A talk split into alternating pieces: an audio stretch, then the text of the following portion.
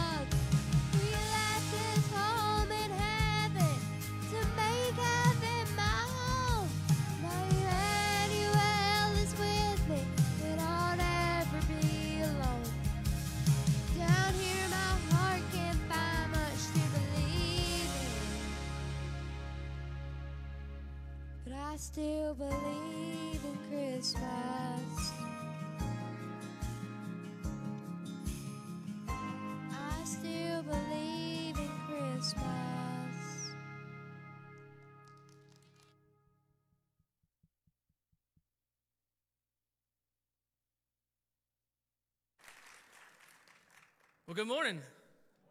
Merry Christmas, everybody. It's good to see you this morning. Um, special morning this morning. This is the first, it, it's going to be 11 more years before this takes place again, where we get to celebrate Christmas on a Sunday morning. So stand up, turn to your neighbor, take some time. It's going to be 11 more years before you can do it again. Tell them Merry Christmas. Tell them you love them.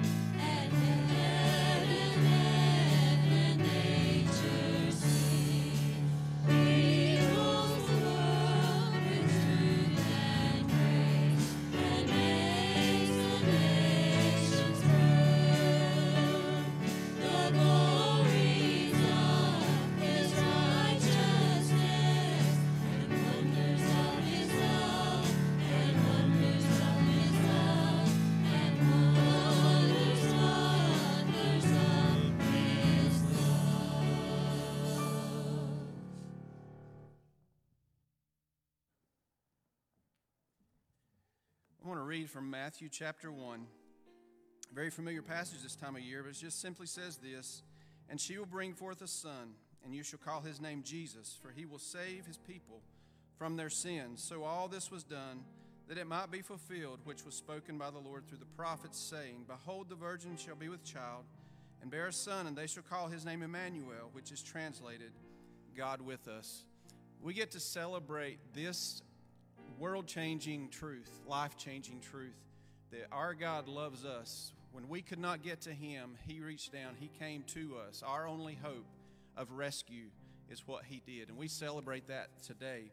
And not only is this Christmas morning, this is the last Sunday of 2022. And I want you just to think back over this past year, all that you've been through, all the ways you've been blessed, even up through all the struggles, how faithful God has been. I just think it'd be appropriate for us to spend this time praying, not only thanking Him for His amazing plan to rescue us, but also to look back and just give thanks for all that God has done for us individually, for you as a family, for us as a church. There's so many things we have to be thankful for. And during this time, what I would encourage you to do, our altar is going to be open. Our praise team is going to sing in just a moment. If you would like to come down as a family or as individuals to pray around the altar, we invite you to do that. But if you're here with your family, I encourage you just to grab their hand or put your arm around them and you pray for one another. And together as a family, give thanks to the Lord for all that He's done. Or maybe you're here with just some friends. There's so many things that we need to praise Him for. So as our praise team leads us, you can come to the altar, or if you just want to gather as a family, I'll lead us in prayer in just a moment.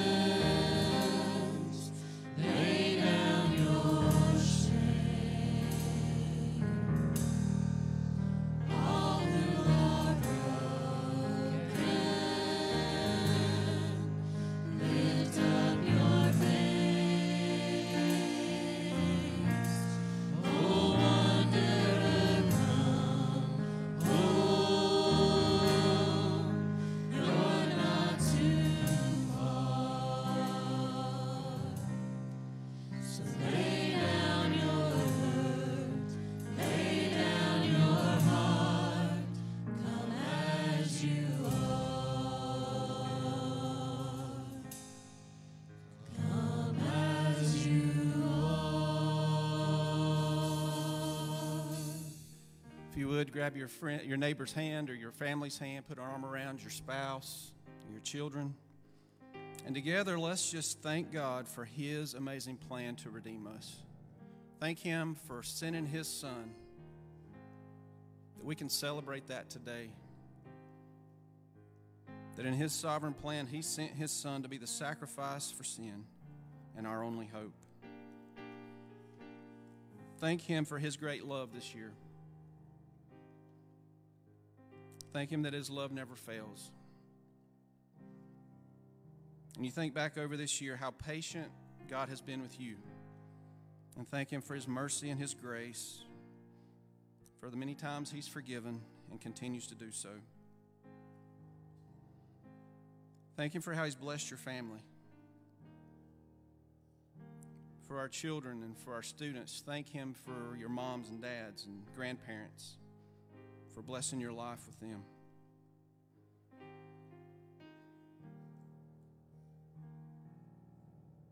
Thank Him for how He's met every need that you've had, how He's provided and protected you.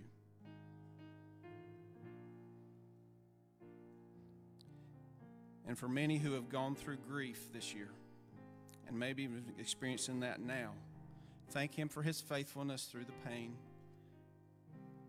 And if you've lost a loved one, a friend, thank Him for the promises of eternal life. Thank Him for healing. Thank Him for His presence and His strength. Lord, there is so much we have to be thankful for, and we give you all the praise and glory. Lord, we're here this morning because you have blessed us greatly. Lord, we're thankful for our salvation. We're thankful, God, that you love us and you work in us. You're continuing to change us and mold us and shape us into the image of your Son. Thank you for the patience that you've shown us, your forgiveness. Lord, thank you that you never leave us nor forsake us.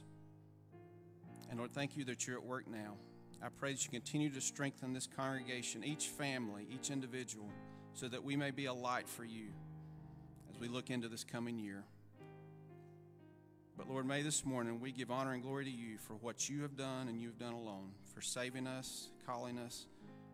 And Lord, thank you for the privilege of being used in your great plan. May you be glorified today in Jesus' name. Amen.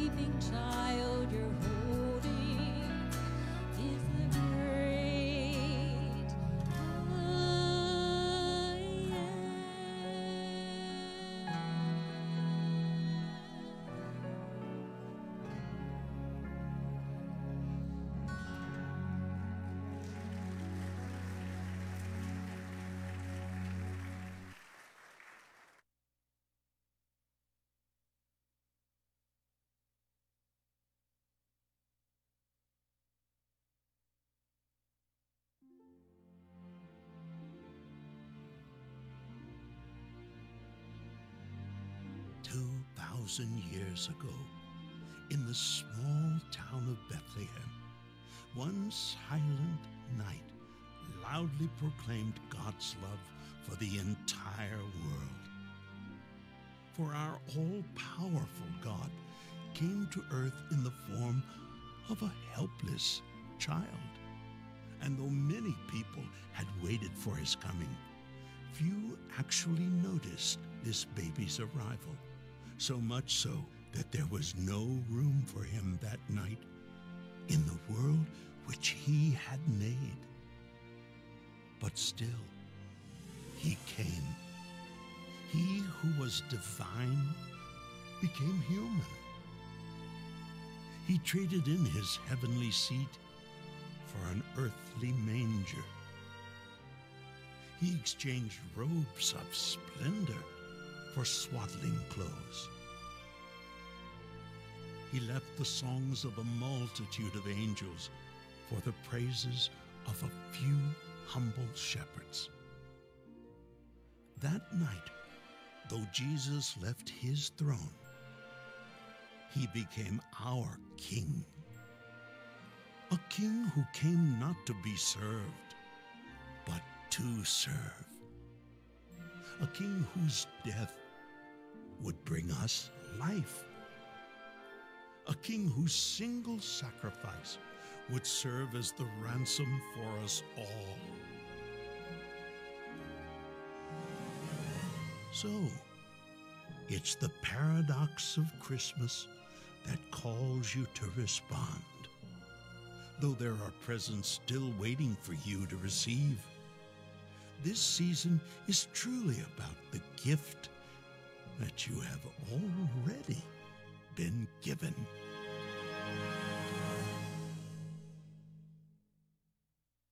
Amen. Thank you. if you have your Bibles, I'm going to ask you to stand with me and turn to Luke's Gospel.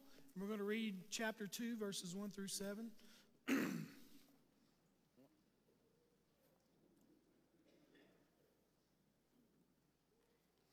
the Bible says, And it came to pass in those days that a decree went out from Caesar Augustus that all the world should be registered. This census first took place while Quirinius was governing Syria. So all went to be registered, everyone to his own city. Joseph also went up from Galilee out of the city of Nazareth into Judea to the city of David, which is called Bethlehem, because he was of the house and lineage of David, to be registered with Mary, his betrothed wife, who was with child. So it was that while they were there, the days were completed for her to be delivered.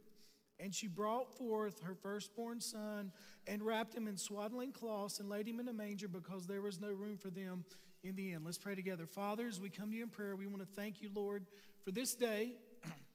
Father, I pray that through the Holy Spirit and through your word, if anyone here today has never received Christ, that, Father, today would be their day of salvation. Father, I pray for the church, those that you've called out and saved. Lord, I pray that we would look back on this past year, as Kevin reminded us during prayer time, and be thankful for what you've done for us. And Father, I pray that we would surrender our lives afresh and anew to your will for our life. And Lord, walk in victory because of the things that you're going to do in us and through us for your kingdom. And Father, I pray that this service will bring honor and glory to your name. And I pray that we would never, Father, ever take for granted our church and the great privilege it is to meet together. Lord, as I think back over this past year, Lord, my thoughts go to baptisms. My thoughts go to seeing uh, members of this church minister to other members of this church during some of the darkest days of their lives. And Father, I'm honored to be the pastor of East Hillsville Baptist Church. So, Father, I pray that we'd never take these times for granted. And thank you for allowing us to worship together. Thank you for this tremendous book that we're reading from right now. And Lord, I pray that you be honored and glorified through all that's said and done. And we'll be careful to thank you for the things that you alone can do. And it's in the name of Jesus I pray, and all of God's people said together. Amen. Thank you. you may be seated. Pray for my voice, if you will. How many of you can think back as a child and remember the greatest gift you ever received? Mine is easy. Okay, growing up in a single parent home, I grew up like a lot of you guys did. You just didn't have a lot. So when you got a gift, you treasured it because uh, you knew that your parent put so much into that gift. And when I was growing up, if you had a bicycle, you were the king of the neighborhood or one of the kings. That was kind of like your status symbol, if you will. And I remember getting up on Christmas morning, myself and my brother had 10 speed bikes. I think it was a Schwinn, I'm not real sure. And I remember getting on my 10 speed. And you know what I could do? I could ride it without hands. Hold on. Could anybody do that? You'd go down the road and you just do that right there. Okay. And I'd wave at my neighbors, you peasants, I would say. Peasants. Look at my 10 speed bicycle. And my brother was, uh, he's not as smart as me, but he was on this day. He put his 10 speed on the back porch. Okay. You know where I put mine? On the front porch. I wanted the whole neighborhood to see my 10 speed. This is a true, it's not Baptist preacher talk, it's a true story. And I remember getting up the next morning, got on my 10 speed and rode it. Well, guess what? The next day, I said, I want everybody that drives by to see my 10 speed. My brother put his on the back porch, and guess what? Somebody had stolen my 10 speed. Understand, I grew up in Hidnot, so it was a common thing, right? And I prayed for that person that God would kill him, okay? But I since got saved, all right? But think about this all the, all the great gifts that we can receive on this earth can be taken away. But no one can take away Jesus from you, right? Cancer can't take it away. Listen, financial hardships cannot take it away. Men and women, divorce cannot take it away. If you struggle with depression, which is very real, that cannot take your salvation away. Good times or bad times cannot take it away. So this morning, we're going to look at the very first Christmas. And notice this verse on the screen. I want you to think about the time. What a time it was. And it came to pass in those days. What God is saying is this I'm about to do something, and it's the right time. When God does anything in your life, it's the right time. Think about this for a moment. If you're lost here this morning, okay, and you sense the Holy Spirit dealing with your heart, it's the right time. It is the right time to be saved. If you're here this morning and you're a Christian and God is dealing with your heart about some type of ministry, you don't have to do what I do. Okay? That is the right, that's a God moment. That's a God thing. It just doesn't happen to everybody all the time. You know, when God called me to preach, it took me about five years to surrender to it. But I'm thankful I did. But God never let me leave, it never left me to surrender my life to ministry. Okay? It was just the right time. Think about when Jesus came. It was just the right time. Paul, writing to the church at Galatia, says this But now, when the time had fully come, God sent his son, born of a woman under the law. Think about this commentary. That phrase, had fully come, is the very picturesque Greek expression. It speaks of something that is complete and fully developed, like a ripe apple ready to be picked, or like a pregnant woman feeling labor pains ready to deliver a baby. It describes the moment in history when all things were in place, when all the pieces were on the board, that one moment when the stage was perfectly set, at that moment, not earlier, not later, God sent forth his son. God's timing is perfect. We know that because we know the Bible. He's never early, he's never late. Spurgeon put it this way there are no loose threads in the providence of God. The great clock of the universe keeps good time. This was a time of international peace. I like how one historian said during this time, he said, For only the second time in the history of the Roman Empire, the doors of the temple Janus, who is the god of war in Rome, were closed, meaning that the empire was not at war. They were experiencing the Pax Romana, the Roman peace was enforced, which meant that the whole Mediterranean world was united under one government. Jesus came at a time of peace. He also came of a time of great transportation and travel. Roman, the Roman road system went everywhere. It went everywhere. The Bible, back then, they would say all roads lead to Rome because uh, the Roman roads were the best in the world. Many of them are still here to, to this day. And when, when the gospel started spreading, they used those Roman roads. It was a time of religious mayhem. One historian said this across the empire, the mystery religions were in decline. He said there were so many gods, little g, in ancient Greece that one writer called Greece one large altar. And Judaism, Judaism was ripe for the Messiah to come. During those 400 silent years from the book of Malachi to the book of Luke, the Jews had migrated to every corner in the ancient world. And what they did was this the Jews dispersed and they put up synagogues all over. If you went to any part of the Greco Roman world and there was a, a, cluster of Jewish families, there was a synagogue. And then when Jesus rises from the dead and the disciples are saved and then they're scattered, where do they go? Paul always went to a synagogue. He, he witnessed to the Jews first and then to the Greek. So God used those synagogues to really spread the gospel. It was a perfect time. And then after Christianity started growing and people moved out of their homes because they got too big, they started building their version of a synagogue called a church. Isn't it amazing? If the Jews hadn't been dispersed and synagogues hadn't been in place, this couldn't have happened. It was just, it was just the right time. Also, it was a day of moral decline. One scholar says this the condition of the heathen world was deplorable. Even the Roman poet said as much. They saw the problem but were powerless to do anything about it. They knew the truth, at least part of it, but had no power to effect a lasting change. The result was gross superstition, debased immorality, widespread corruption, evil run amok, and rank unbelief. And the only answer from God with that is to send Jesus or to send judgment. And this is the world that Christ came into. Read Romans chapter 1. That is the world that Jesus came into. What a time it was. And then the second thing, think about this what a book we have. Notice verse 2. Luke says this census first took place while Quirinius was governing Syria. He's marking this and want you to know that this is a historical fact that took place. I say this all the time. We do not believe in fairy tales here, do we? This book is a historical book. Listen to this quote. I shared this, I shared this one, one time on a Wednesday night. I talked about talking to a university professor in the Department of History. And we're talking about ancient historical documents, ancient historical people, so, in doing that, I brought up Jesus. And I said, How often do you teach about Jesus at your university? And this person said, We don't. And I said, You mean the person who, uh, the most influential person to ever live, and you have more ancient historical documents, good ones, about his life, and you don't talk about Jesus? And this person said this, I don't know about all that. And this is what I said listen. I said, You must write an extraordinarily number of people out of history to write Jesus of Nazareth out of history.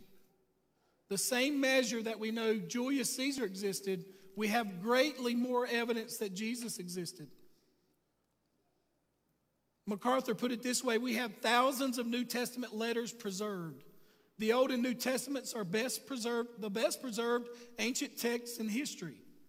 We have texts of the gospel written closer in time to Jesus' life than we have for the Emperor Nero, who we accept as real based on texts written further from his life than the preserved gospel accounts from Jesus' life.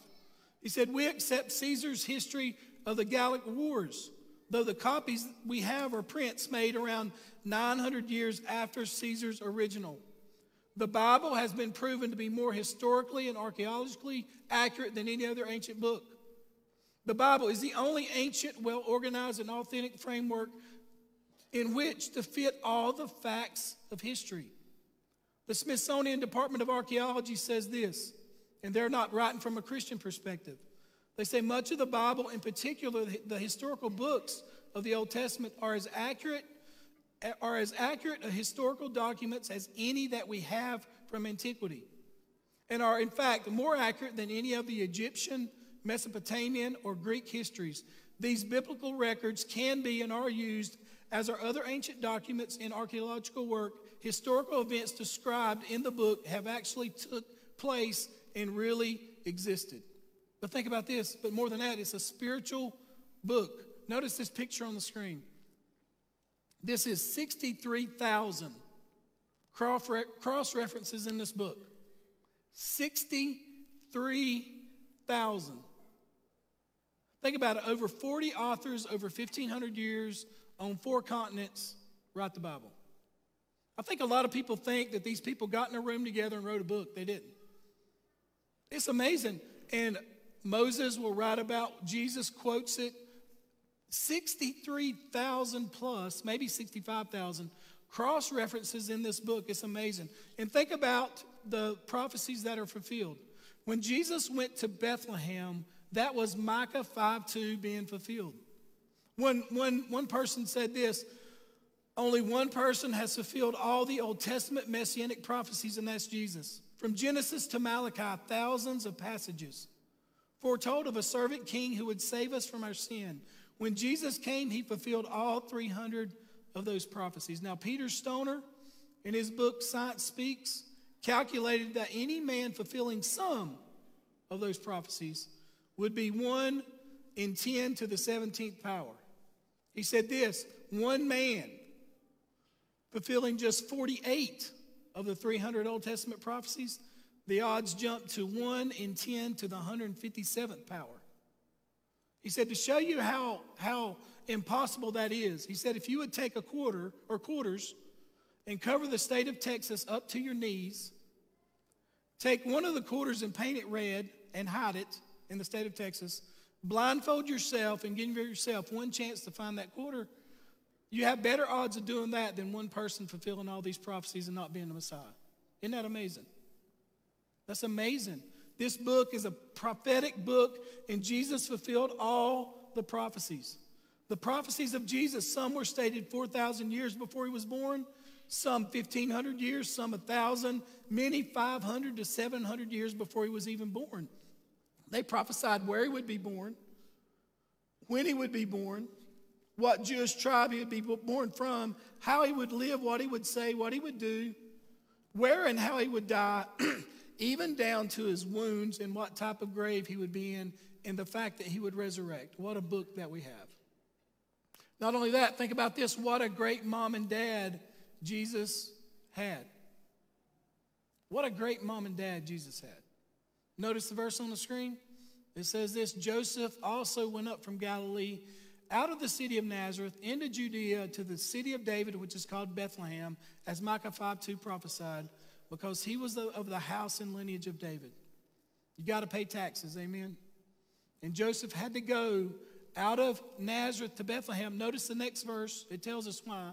To be registered with Mary, his betrothed wife, who is with child. She was a virgin. Look at that.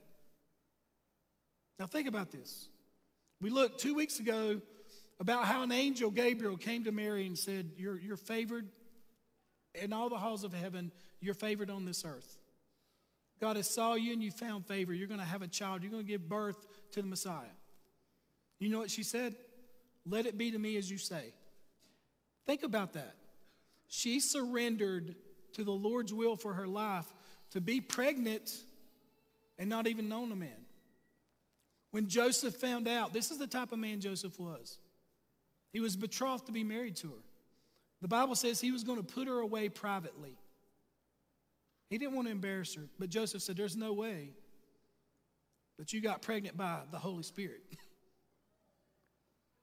now, think about that for a moment. You would have reacted just like Joseph, but Joseph was going to put her away privately.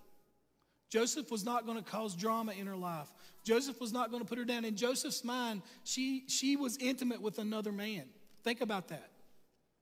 So he was going to put her away privately. What a man Joseph is.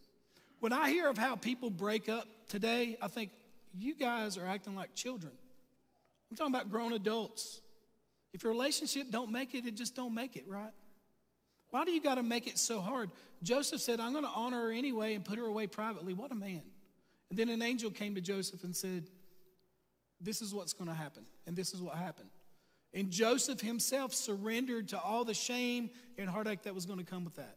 Isn't that amazing? And he said, We have to go to Nazareth. Notice how far they traveled. We don't know how they traveled. Some people say a donkey, some people say a camel. They probably just walked with a whole group of people. 70 miles they had to walk while she was pregnant. Okay, L- ladies, look at me. She was pregnant and walked 70 miles. You can mow your grass pregnant, amen? I'm just kidding. I'm just kidding. All right. 70 miles she walked. We don't know when she was about to give birth. But think about this what great parents Jesus had. What great parents. The Bible says, all right, Mary, understanding the type of life Jesus was, li- was going to live, she was at the cross when Jesus died. She was at the cross when Jesus dies. None of her boys were there. Jesus had brothers. That's why Jesus on the cross looked at John and said, Take care of my mama. Don't nobody love you like your mama, do they? Think about that for a moment. And then think about this what a child that she gave birth. Well, notice this verse, I'm sorry. The Bible says this And she brought forth her firstborn son, wrapped him in swaddling cloths, and laid him in a manger because there was no room for them in the inn. Now, if you've been coming to church on uh, Wednesday nights, we notice this is kind of like the house that they were born in, something similar to this. It was not an inn like a hotel because Bethlehem probably only had about 100 people. And I like how Lee Strobel put it. He said, Nobody would turn, nobody would turn a pregnant woman away. So it's not like she went to a hotel and then nobody accepted her. Okay? Probably what she did was went to somebody's home, a friend or a relative, and you see on the top top floor there you have three rooms basically. One of them is a guest room, and that's what that word inn means. It's kataluma, it means a guest room. And more than likely, there was no room there, so they had to sleep in one of the other rooms where there would be a manger or a, or a trough there. And in the, the basement of that place, which she may have been to, they had animals. As a matter of fact, Kevin Powell told me in the Ukraine, they have homes now built where they have cows in the basement of their homes, and the floor is kind of slanted where all the waste can go. Okay? And they'll get up in the morning, they just leave, don't they, Kevin? Then they just come back, right? Crazy animals. They'll just leave and then come back, okay? Because they know they're going to be somebody's T bone steak, like it should be. Amen? There is no room for them in the end. Now, notice this, the last thing here. Notice the Bible says that Jesus Christ is the Christ child. Think about what a child this is. When I, when I think about this verse on the screen, notice what it says For you know the grace of the Lord Jesus Christ that though he was rich, yet for your sake he became poor, so that by his poverty you might become rich. Think about that for a moment. When I think about some of the wealthiest people that have ever walked the face of the earth, many of them are great philanthropists, right? They give to great causes, they give a lot of their money, but none of them that I know of have become poor because of it. Jesus is the exception to the rule. It says, though he was rich, what does that mean? Though he was rich, I like how H.B. Charles put it. He said, To understand how Jesus was rich, you must understand when Jesus was rich. This verse affirms the pre existence of Christ. He was as old as his heavenly father and ages older than his earthly mother. Jesus is the eternal God. Jesus left heaven. That's how rich he was. Listen to how rich Jesus was.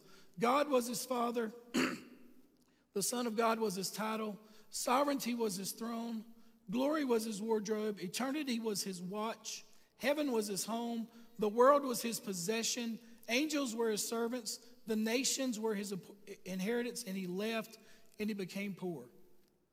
Now, listen, the gospel is technically unimpro- an unimprovable story. Nowhere else do we see someone so high descend to such depths to have a wider effect for a longer duration. God plumbs hell to save the world. You can't top that. He left heaven. In heaven, angels worshiped him. On earth, his own people did not receive him. Jesus gave up the free exercise and glorious benefits of equality with God, even though he did not stop being God. His poverty cannot be referred to as lack on earth. Now, listen, one scholar said if Jesus came to earth and lived as the richest man in history, it still would have been poverty in comparison to when he left in, what he left in heaven. The poverty of Christ is not about his financial status, it's about his incarnation and his crucifixion. See, the manger points to the cross. The manger points to the cross. In becoming flesh, Jesus became poor. The sacrifice of Jesus did not begin on the cross. It did not begin during his ministry. It did not even begin with his birth. It began in heaven. Paul says this that Christ emptied himself by taking the form of a servant, being born in the likeness of men, and being found in human form. He humbled himself by becoming obedient to the point of death, even the death on the cross. Nate Servant said this about the incarnation. He said, if we could just grasp the significance of the incarnation, the word sacrifice would disappear from our vocabulary. His poverty resulted in his crucifixion. This verse focuses on his crucifixion. And why did he do it? Notice, for your sake. The Bible says, though he was rich, yet for your sake he became poor. For your sake, Christian, for your sake, a lost person, he became poor. Why did Jesus leave all that he had in heaven so that you could become rich? Notice, for your sake he became poor so that by his poverty you might become right or you might become rich, if you will. Rich spiritually. Matthew, Jesus asked this For what will it profit a man if he gains the whole world yet forfeits his own soul? Or what shall a man return, give in return for his soul? And what he's saying is this you are poor without Christ. Albert Barnes said this He who has an interest in the Redeemer has a possession that is of more value than all the princes can bestow. And he says this What is better than amazing grace? What is better than forgiven sin? What is better than a clean conscience? Isn't that amazing? You know what Solomon said? The righteous have boldness, but the wicked flee when no one knocks. Isn't that amazing? Because your conscience is not clear. Only Jesus can give you a clean conscience. What is better than a new heart? What is better than true joy? What is better than spiritual peace that's worth more than all the money in the world? You know, Harrison Ford was interviewed. They said he had more money than he could ever spend. And they said, What would you give up for all your wealth? He said, One night of peace. And you have it when you have Christ. What is better than eternal hope? Friends, you are rich in Jesus. Notice again, for you know that the grace of our Lord Jesus Christ, that though he was rich in heaven, yet for your sake he became poor, so that you by his poverty might become rich. Think about that for a moment. Uh, let me get this water and I'll close. I don't know if many of you remember Chaplain Redding, who pastored at First Baptist for many years, but he was a chaplain at the prison. I remember him calling me one day, and he said, Jamie, there's a man here I'd love for you to come talk to. He's requesting a pastor. And I said, okay, no problem, because I'd been there before, right? I remember talking to an elderly man who was dying. He was a Christian, he just wanted somebody to pray with him. It was a great, great time in, in that area where we got to pray. And when I went into the prison, Chaplain Redding said, This is a different guy. And I said, Really? He said, Yes. And I noticed it was going to be a different guy when I, there were two guards there. They walked into the cell and handcuffed the guy to the bed. And they stayed in the cell with me, right? And Chaplain Redding told me before I went in, he said, I don't know of anybody at this prison that has more bad marks on their record than this guy. And I said, okay. And I, I introduced myself, and then he introduced himself and told me his resume of all the things that he did is all bad. Right? And I just sitting there listening. I thought, man, how could you, how could one person do this to other people? Right? And he started talking about his kids. He said, I don't know about my kids. Would you just, I just want somebody to pray for my kids, right? And I said, yeah. And then he started talking again about how bad he was, right? Kind of bragging. And I said, let me ask you a question. I said, Do you love anybody? he said, No, I don't. I don't love anybody. He said, I want my kids to do well. I don't even know them really. And I said, Has anybody ever loved you? Now listen, has anybody ever loved you in your life? That's a good question to ask. This is what he said. He said, No. And he said, Yep, my mama. And then he just stopped. The baddest dude in the prison just stopped. I said, Tell me about it. And he told me about his mother. Oh, she loved me unconditionally. She thought the best of me. I could always go home to mama, right? He said, Man, I miss my mom. I guess she died when he was younger. I felt, I felt a, a sense of sorrow for him. You know what I told him? I said, Listen, I want you to look me in the eyes here, sir. I said, It sounds like you had a good mama. And I said this Jesus Christ loves you more than your mama. I said, He loves you so much more. I said, Jesus knows all about you. There are no secrets with Jesus. And Jesus loves you, and Jesus will save you if you'll call upon Jesus. Amen. Friends, listen, he didn't get saved that day, and I, I don't know if he's saved now. I hope he is. But I want to tell every one of you here I don't know what you've done this past year. I don't know where you've been. I don't know who loves you or who don't love you, but Jesus Christ loves you. And for your sake, he was rich but he became so poor on the cross. He died nude in front of his mama and bore, he died in your place. That's a picture of the substitutionary atonement of Christ. Now, let me ask you a question this morning Are you rich today or are you poor? I feel like I'm the richest man in the universe because I have Jesus. I feel like I'm the richest man in the universe because I have Jesus. And before Jesus, you could have gave me all the money in the world and I'd have been the poorest guy on the planet. So are you rich or are you poor? I don't want the musicians to come. I just want you to bow your heads and close your eyes. And if you're here today and you've never placed your faith and trust in Jesus, the Bible says this clearly that whosoever calls upon the name of the Lord will be saved. I would encourage you to receive the greatest gift ever offered to you on Christmas Day in the year 2022 and receive Christ today. It's not magic words that you say, it's your heart, and you say, God, I need a Savior, and I ask you to save me. I believe in Jesus, and today I'm trusting in Christ today. Then, if you're here today and you're a Christian, think about this. Do you have regrets about this past year? Aren't you thankful that Jesus can forgive and cleanse? If we confess our sins, He is faithful and just to cleanse us of all our sins. Father, as we come to you in prayer, we're so thankful, Lord, for your word, for your grace, for your mercy. Father, we're so thankful for Jesus. Lord, we should feel like we're the richest people on the planet if we have Christ.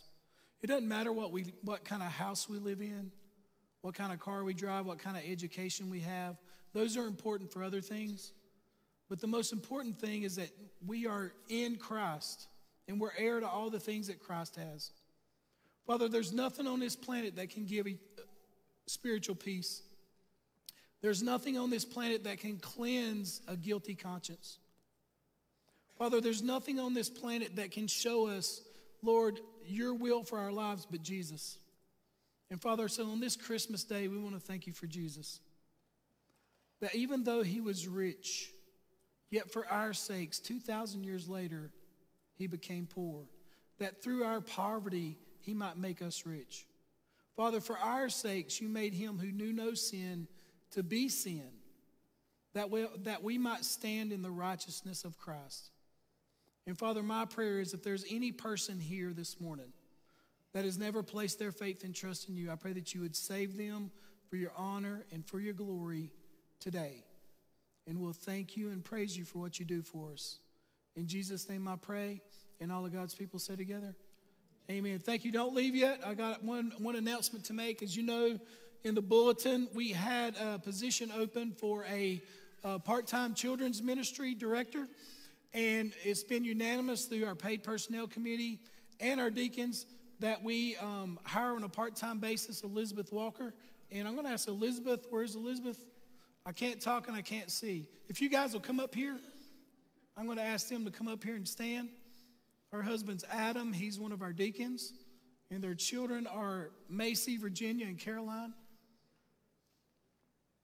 And I've known Adam when I was a youth pastor at Three Forks, knew him and his brother really well. Um, and I remember when Adam went to Liberty, I don't know if you know this or not, Elizabeth, the guys we played basketball with said Adam met a girl and he's going to get married. And I said, What can you tell me about her? And they said, Well, she's a good Christian girl and she can beat him in basketball. And I said, Well, who can't beat Adam?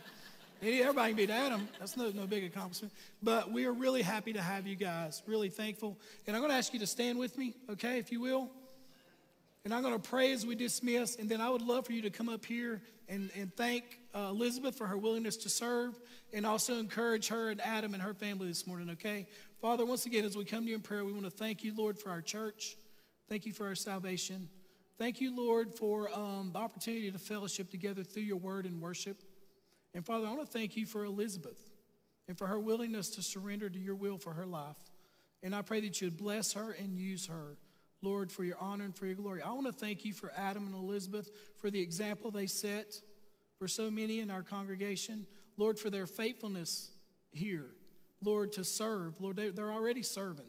And Father, I want to thank you for that. And Lord, I pray that you'd bless them. And Lord, I pray that this upcoming year would be the best year in the history of this church. And we want to thank you and praise you for it. And we love you, Father. In Jesus' name I pray. Amen. God bless you. You're dismissed. A reminder that we